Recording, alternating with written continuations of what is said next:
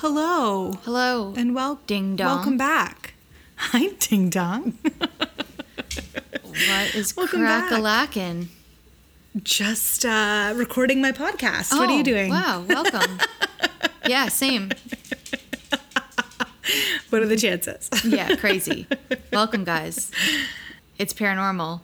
We've got a hometown haunt episode today. Yep, we do. And I'm pretty excited about it. I've got some good paranormal stories that I found on Reddit again. And one of them is not paranormal, but still scary. So I decided to include it. Cool. Yeah. I too have some paranormal stories to read. Mine are from the kit, and they're reader submitted stories. So yeah, I diverged from the norm and went down this road instead. Sweet. Sweet. All right. Well, so I heard that both of your countries are in the finals. Did you hear from my Facebook post? I did. I died.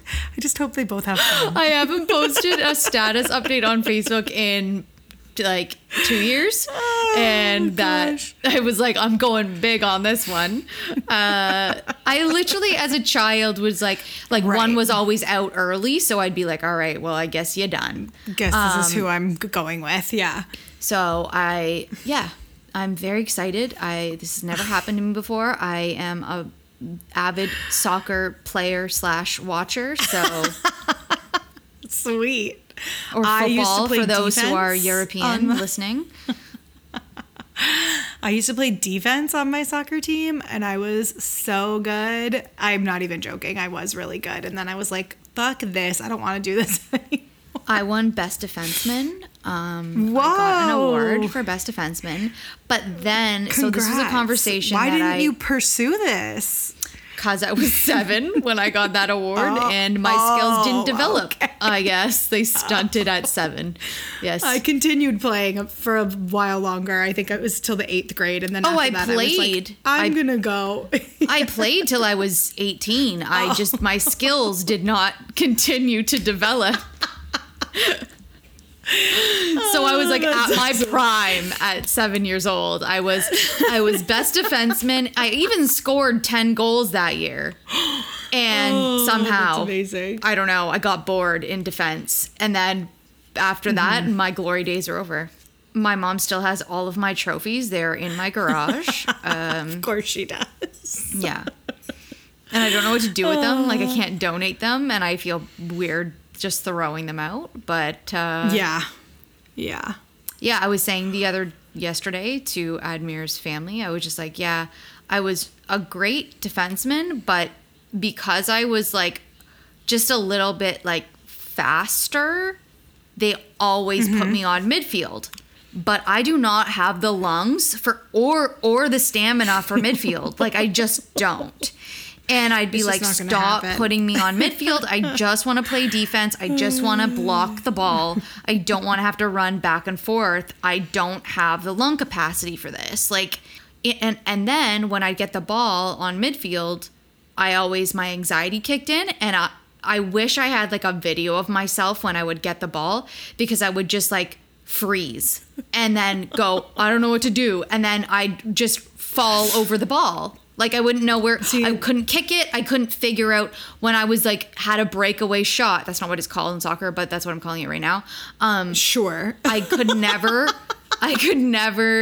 kick it because my anxiety would kick in. So I was like, just keep me back there, guys. Like, I know how to block. I don't know how to kick and drive the ball forward. Yeah. This sounds like me in basketball as well. This is what I was like when I played basketball. Anyway. I digress. Here we go. A nightmare. If you've made it this far, thanks, guys. Yeah. Okay, I will start with my story that's not paranormal. It's also like 30 seconds, so I'll tell this one and then I'll go right to another one after it. Okay. So this was a terrifying story to me. I'm a safari guide. I woke up one morning with something very warm, rather soft and comfy on my back. I realized I was sleeping with my back against the canvas of my tent. I realized after that this was an animal. It was a really cold winter night. Temperatures dropped close to zero. What the fuck? As I moved a bit, I heard a voice from my buddy from his tent, and he spoke a bit hushed and with a definite tremble in his voice. "Are you awake?" Stupid me replied with a strong voice, "Yes." The animal next to me got up and luckily ran away. It was a big male lion. Like, how fucking scared. What? I would quit the next day. That's literally the end of the story. And I was like, that is one of the scariest stories I've ever heard on this podcast. My God. You could have been eaten alive. Yeah. Okay. I'll go on to a paranormal story. Yeah. Now. Okay. Sounds good. Okay. So this was Zayar Hutton. And they say, I live in a condominium and we own 2 apartments on the 7th and 8th floor. The only way to move in between them is to step out of the apartment, take the elevator or the staircase, and enter the other one. One night we ran out of ice cream upstairs, and my mom told me to go get some from the downstairs freezer, so I took the keys to the 7th floor's apartment, and since it was dinner time, no one was there. I walked into the pitch dark and realized that someone was sitting on the sofa, so I flipped the switch to see my dad just sitting there. It was kind of weird, but I just went to get the ice cream and asked if he had a key to lock up. No answer. I shrugged and I thought, well, if he came in and locked the door behind him, he must have a key. Went back upstairs and my dad was sitting there eating dinner. I freaked out and asked how the heck did he get up here so fast? And everyone told me that he had been there all this time. I told them that it wasn't possible because I just saw him downstairs, but no one believed me. Now I never go down there alone. To clear some stuff up, each of our apartment doors are fitted with 3 types of locks. There's a gate, which has its own keyhole and lock. We put another lock in it, so you have to unlock the gate twice. Then there's the door and its own lock, so you need 3 keys just to enter if no one is inside. I did get a good look at it, and it was 100% my father. He's kind of chubby and has this serious-looking face, so it's kind of hard to mistake him. The apartments are not accessible because not only are they not on the same floor, they aren't even located on top of each other. There's an elevator in between them, and they are on different floors, so there's no way for anyone to go up or down without first meeting in the elevator or on the staircase. Sorry, did I miss a part where his dad's alive? Like, or dead? Yeah. No, his dad's alive. Okay. He went down to the other apartment and saw his dad sitting at the table. Okay. He said to his dad, do you have a key to lock up? And his dad didn't respond. So he was like, he must have a key if he got in here. Right. Went upstairs and his dad was actually upstairs eating dinner. So he was like, what the fuck? We would have had to have passed each other if you left the apartment. Like, how did you get up here before me? So an apparition of his father was at some... was downstairs. Or a doppelganger or something like that. Ooh, yeah. That creeps me out. Yeah. Ooh, yeah, that really creeps me out. Oh. No, thank you. Yeah. Yuck. A shapeshifter. Ooh, I don't like it. No, I don't like it at all. No, thanks. Okay. Oh, man. So I am going to read a story submitted by Kelly to the kit, and it's called The One with an Encounter So Dangerous It Made a Family Move. So when I was seven, I lived up on the top floor of a house that was haunted by ghosts. This house was home to a ghost and his squad ghost friends. They'd like walk through my bedroom some nights chatting and laughing like they were walking home from the pub. Weirdly, their voices sounded far away, but in my room. Then they'd go their separate ways, and the ghost would go to our kitchen and move our chairs around, then stomp back to my room and stand beside my bed. I knew he was staring at me because I could feel his heavy presence. I wasn't afraid, really, but I'd throw my blanket over my head and wish him away. Some mornings, I could hear my mom talking to my dad saying, Jesus, he's moved the damn chairs around again. Oh, my God. She literally spells it Jesus. I love this. Yeah. Anyway, one night after the squad said their goodbyes and the ghost started pacing back and forth at the end of my bed. Again, I threw my covers over my head and wished him away. The next morning, my mom couldn't wake me up. I looked fine. I was breathing. I had good color. So she thought that maybe I was just extra tired and let me sleep. About every half an hour, she'd come in to check on me, but she started to get nervous after hours of this. She sat down beside me, tried to lift me up and shake me a bit, but I was just dead weight. Her words, not mine. She was so scared that she fetched our neighbor Bernice, who came in to take a look. Again, I wouldn't wake up and I felt like dead weight. The neighbor thought I looked fine and maybe I was just starting to come down with something. They both decided to wait for my dad to come home, which was in a few hours. Dad came home, and my mom and Bernice frantically ushered him to my bedside. He was furious as to why they hadn't called an ambulance. The dead weight part was too much for him to fathom. He tried to wake me up, but nothing. Dad was about to call the ambulance, and I suddenly woke up. As I opened my eyes, all three of them, Dad, Mom, and Bernice, were staring down at me like they seen, well, a ghost. Mom started to cry and hugged me for dear life. She told me how I wouldn't wake up and asked me if I was all right. I said I was fine, but that he was pacing back and forth at the end of the bed, and then I finally fell asleep. Bernice asked, "Who's he?" Dad said, "That's it, we're moving." After that, the ghost and his ghost friends took a different route back from the pub and never walked through my room again, not even to say goodbye. We moved about a month later. So that was Kelly's experience with her 20-year-old ghost or whatever the hell it was. Right. I just don't know what he did. Like, did he petrify her? Like, what did he do? Like, why is she petrified? I don't. That's wizardry. I don't even know what that is. But anyway. God.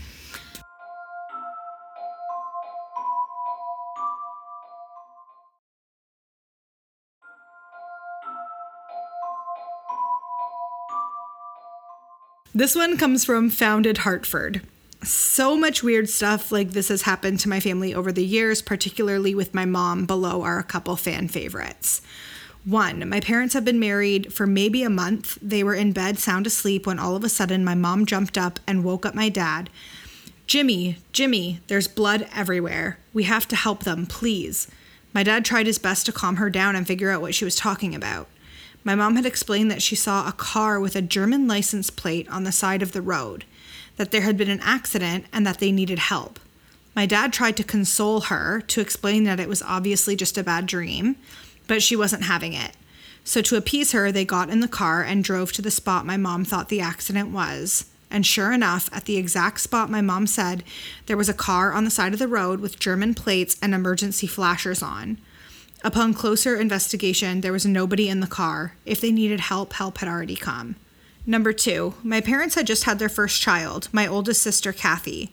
They had been living in Italy at the time. My dad was in the Air Force and had brought her back to the U.S. to introduce her to the grandparents, my dad's parents.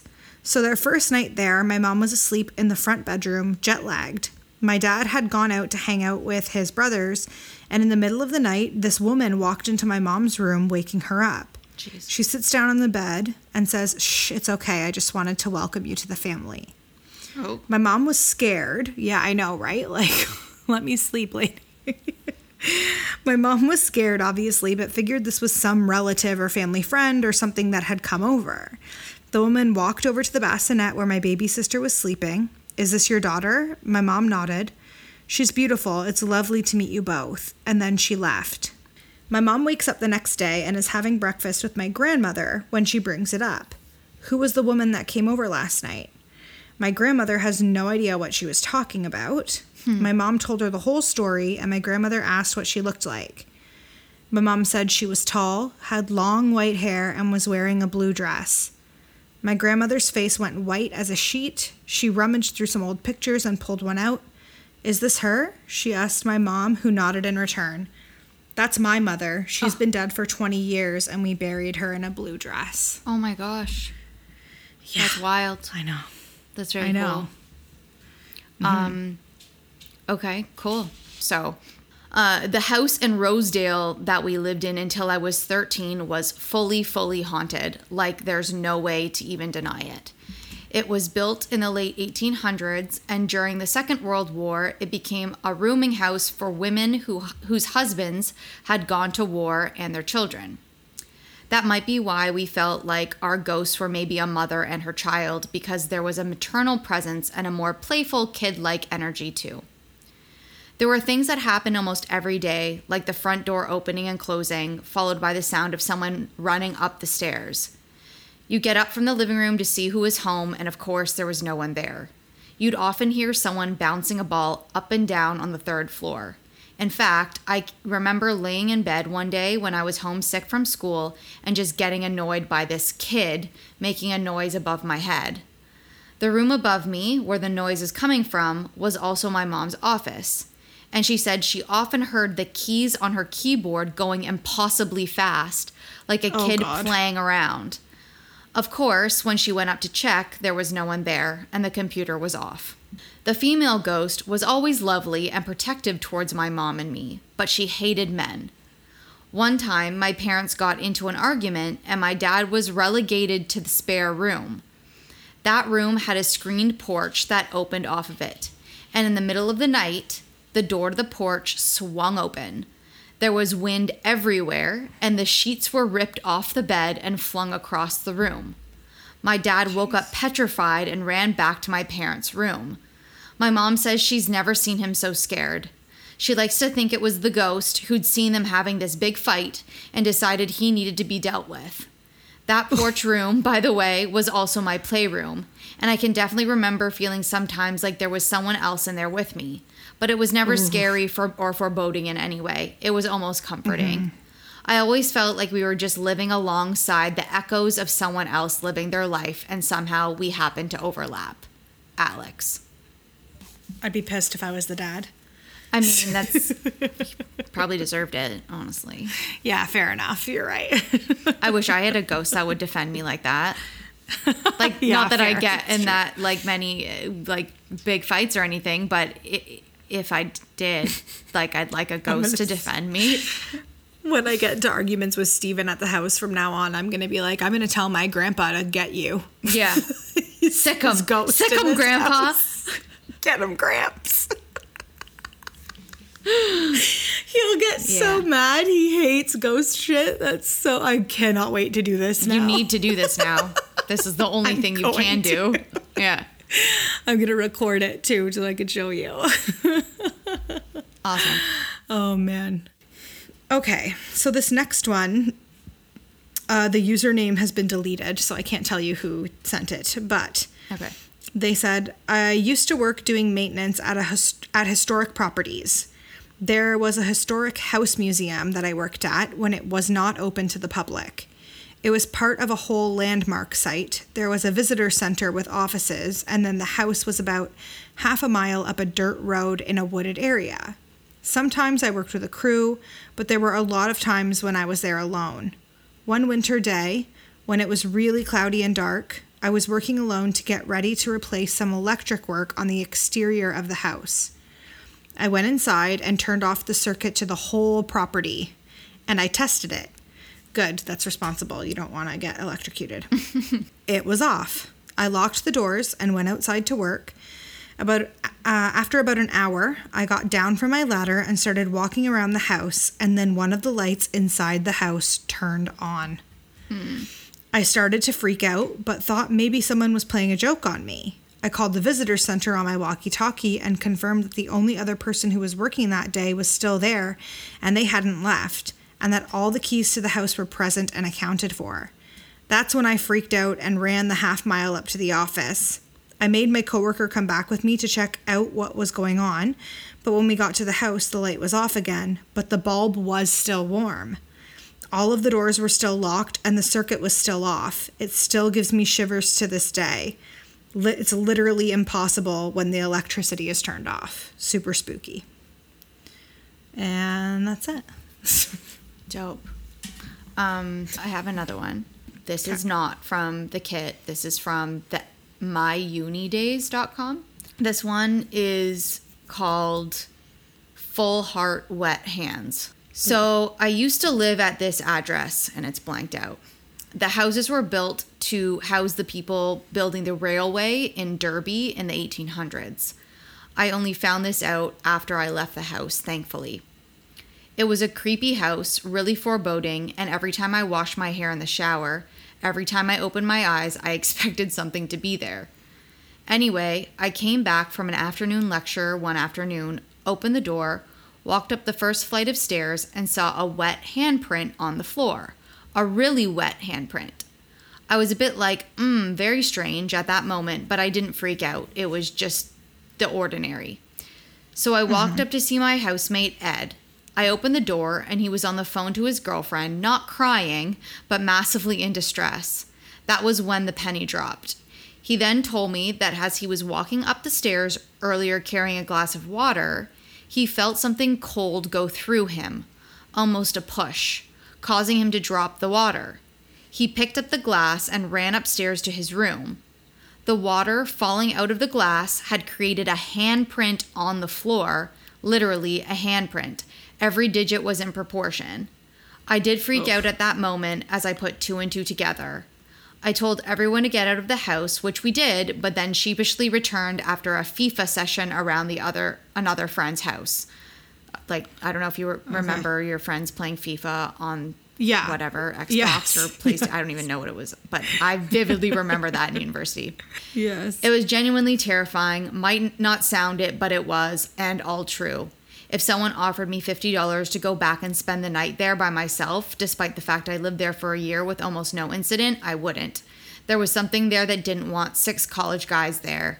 Unfortunately, I don't have a photo of the handprint. This was in 2012, prior to the culture of taking a photo selfie of literally everything. I wish I had, though. I'm okay without that. Yeah, for sure. I'm good without wet handprints from unseen hands. I just want to know how it stayed wet for as long as it did. Like, I guess it... No, I don't know. Yeah, like when you walk around after you get out of the shower, it does leave footprints for quite some time. But. Yeah, dependent on, I guess, how much water there is, but not in, like, the perfect shape, right? No, yeah. It was quite... Just little puddles. Yeah, weird. Anyway, well... Anyways. Stay tuned next week as I dive into the second part of our poltergeist. Yes. Which I'm super excited for. And, me too. Yeah. Also, if you guys want to hear your story on the podcast, you can email us at paranormalpod@gmail.com, or you can follow us or just DM us on Instagram. It's @paranormalpod. We obviously would love to read your stories on the podcast. Or if you would like to be a guest on the podcast as well, we would love to have you as a guest. So our Patreons get that opportunity. So feel free to... join our Patreon for the opportunity to be a guest on the show. And if any of our current patrons want to come on, that option is still open for you guys. Yes, because I don't think we've mentioned it in the last. There's been a few episodes lately where I'm like, shit, we haven't addressed that. There's still one that he got back to me, and then I responded to him, and then communication died out. So, Ryan, if you're still out there, or if a ghost got you, like, I'm sorry, but. Let us know. Yeah. Let us know. We'd love to have you on. Yeah. And that's it. So you guys should just stay spooky. Yeah. Because that's showbiz. Baby. Bye-bye. Bye-bye.